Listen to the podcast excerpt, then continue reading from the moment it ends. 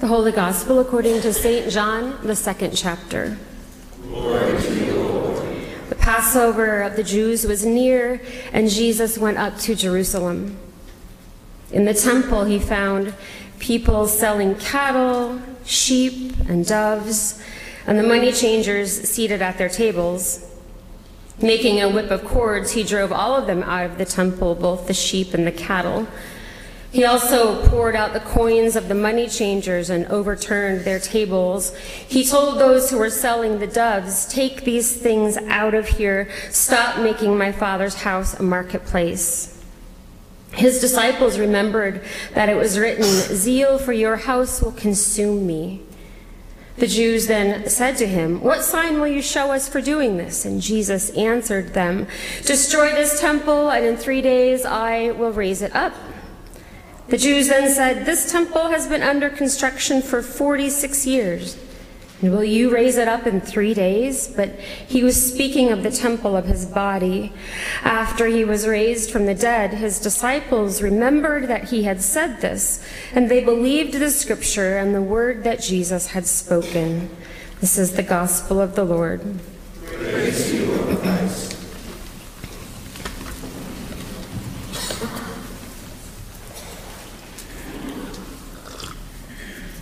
When Philip learned to walk, Jacob and Christian called him the destructor.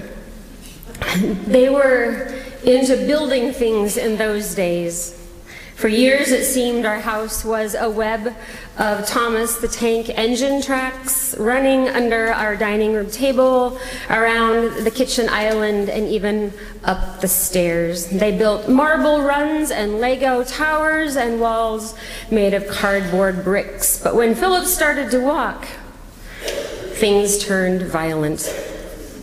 When Philip first walked, he would swing his arms as if they were two little demolition wrecking balls, destroying everything in his path. I still remember the screams of rage and injustice when he entered the room as he sent tracks and cardboard bricks and Legos flying through the air. I still remember his brothers pouncing on him and the wrestling that ensued, which has never really ended. What they didn't realize because they were toddlers is that while they were outraged when their creations got wrecked, is that they always rebuilt. And often what they rebuilt was better than what had once stood. But they didn't realize that because their brains were very, very small. They have a better understanding now of the reality that broken things can be rebuilt, but they, like us, often fail to understand the scope of what this means when we think of God. Over and over again, God rebuilds things that we wreck. In fact, that's the most concise summary of the Bible that I can offer you. Adam and Eve, and Cain and Abel, Noah and the flood, countless exasperated prophets, Jesus repeating over and over, You faithless people, how long do I have to put up with you? Since the foundation of the world, systemic brokenness has plagued humanity, resulting in structures that allow for and even sanction self interest, injustice, and oppression. These systems dictate who ascends power as presidents or kings, who receives education, who is fed and who is hungry, who is privileged and who is underprivileged, who has rights and who does not, who has access to health care and who bleeds out on the street, who votes and who does not, and so on. We are so familiar with the broken systems that we cannot imagine anything else like Plato's allegory of the cave. If we see homeless people and do nothing, if we are consciously or unconsciously complicit in racist agendas, if we accept phobias that alienate other humans, then we have decided to call the wreckage our home.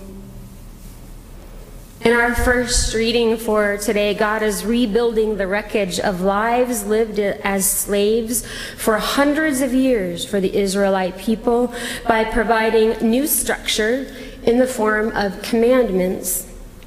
And then much later, Jesus comes and builds something new in the face of human inability to keep these commandments. Jesus builds the cross in the place of those same commandments that had been broken by broken people.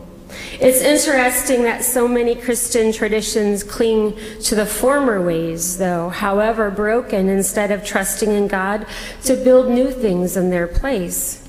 For example, when Christians feel threatened by any number of issues like sexuality or family dynamics or holy living, we all too often trust in the letter of the law rather than in grace. And so we scour the scriptures looking for that particular commandment or that particular verse to justify the wreckage that we have wrought on other people. Christians quickly point to the commandments instead of the gospel when seeking to judge other people. But what happens when we ourselves put other gods before God?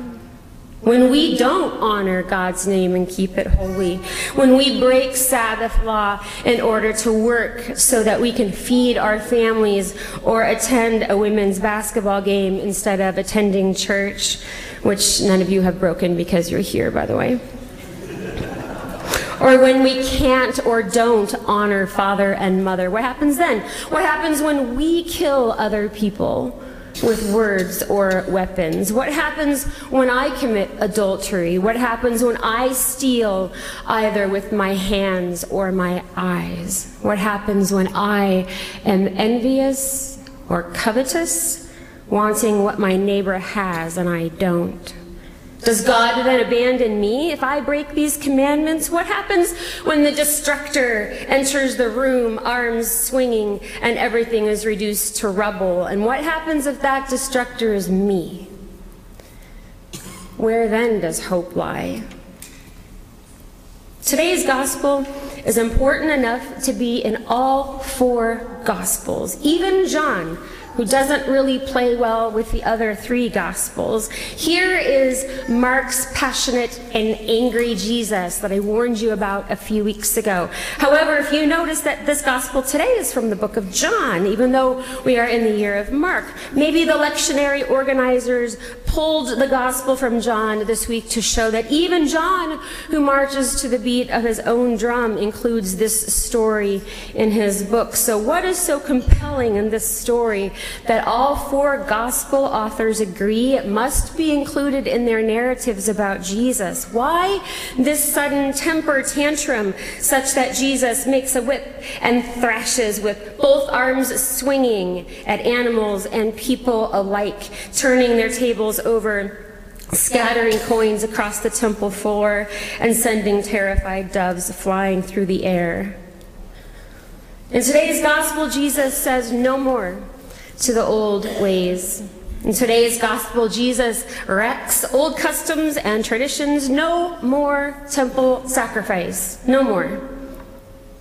Today, with whip in hand, Jesus is showing us that God is doing a new thing. Indeed, that Jesus is that new thing. In other words, Jesus is not to be just another sacrifice in a long line of sacrifices, keeping in line with ages of human sacrifice or animal sacrifice, grain offerings, wine offerings, temple sacrifice, no more to all of it.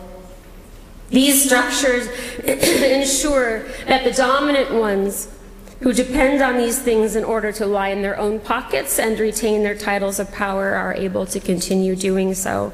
So when Jesus turns all of this upside down, very quickly, the king the governor and the high priest begin to conspire about how to destroy him. The one thing entrenched and established systems do not desire is for someone to come along and upend their structures, which is exactly what Jesus is doing with both arms swinging. Over and over in his ministry, in fact, Jesus upends and erects old systems and structures. He heals on the Sabbath, thus breaking the third commandment. He redefines the fourth commandment when his own mother and brothers come to see him. He breaks the fifth commandment in his salty language by calling the Pharisees and even his own disciples names. He exalts the lowly and curses the powerful. He rewards the meek and poor in spirit and crushes the oppressors. He frees the prisoners and brings healing to the blind and lame. He forgives the adulteress he eats with sinners and tax collectors. He shatters walls that divide people based on economy, gender, and place in society. And for this, he is hunted down and killed by human beings who cannot see beyond their own self interest and who wish to keep things the way they are, no matter how wrecked those things might be. But God uses this as an opportunity to do a new thing. God does not let the human word of death have the final stay. God instead raises Jesus from the dead and gives the final word, which is life. In the face then of human wreckage, God calls for life by literally wrecking death itself. But it is hard to see God's rebuilding in the world that we live in today. I was at a concert in Decorah on Friday that Christian played in. It was so much fun. And the place was packed with people dancing. And as I watched the young people dancing, I thought of the Supernova Music Festival on October 7th last year in Israel, also packed with young people dancing. And I wondered, why is my child safe? And why did those children die? I cleaned out my fridge last night and I thought about reports of Palestinians eating grass. My neighbor's dogs barked in the middle of the night last night and I got mad. And then I realized I am not hearing gunfire or the blast of tanks in my neighborhood. I sat on my porch writing this sermon and I breathed in 65 degree air and I realized people in South Africa have no such privilege. I carry cold water around with me every day. And I realized people in Mexico City fear that their city will run out of water entirely in just a few years. I sometimes despair over all of the things that human beings have wrecked, and I know you do too. And then when I want to get really dark, I think about times and places in my life when I've wrecked things pretty badly, or times when others have wrecked things in my life, or times when I've wrecked things in other people's lives and have doubted that anything new or good could possibly be rebuilt. And I know you have also had times and places in your lives which have seemed wrecked beyond any hope of rebuilding. We have all wrecked relationships with ourselves and with other people that seem to be beyond hope and beyond repair. But what can you or me or anyone else have possibly wrecked that God can't and won't rebuild? The answer is nothing. Everything that we have wrecked or destroyed or dismantled lies within God's grace to rebuild and recreate and reestablish. Nothing and no one, therefore, falls outside of God's reach and realm of grace. What has been wrecked can and will be rebuilt. We have God's Word. And so we remember the biblical narrative that over and over God rebuilds things that human beings wreck. Wrecked things can be rebuilt. We wrecked Jesus on the cross and thought he was gone for good, and yet God rebuilt him in the resurrection and opened his kingdom to all of creation. In our lives here on earth, God calls us then to rebuild wrecked things in his name. Whether those things are our immigration system, or climate change issues, gun control, rights regarding race or sexuality or gender, economic inequality, we cannot pretend to unsee what we have seen. We cannot pretend to not know what we know. And what we see and what we know is a world that looks wrecked beyond repair, but there is Christ who is Lord of all, who calls to us from the empty grave to flip over tables and upend systems and wreck oppressive structures in our time and in our place so that all people can know of God's unconditional and unending love, so that all humans can live lives that are just and healthy and safe and peaceful. Humans wreck things in order to crush. God wrecks things in order to liberate and invites us into this holy work. No amount of human wreckage, past, present, or future, can outweigh God's desire for the restoration of all of creation. Amen.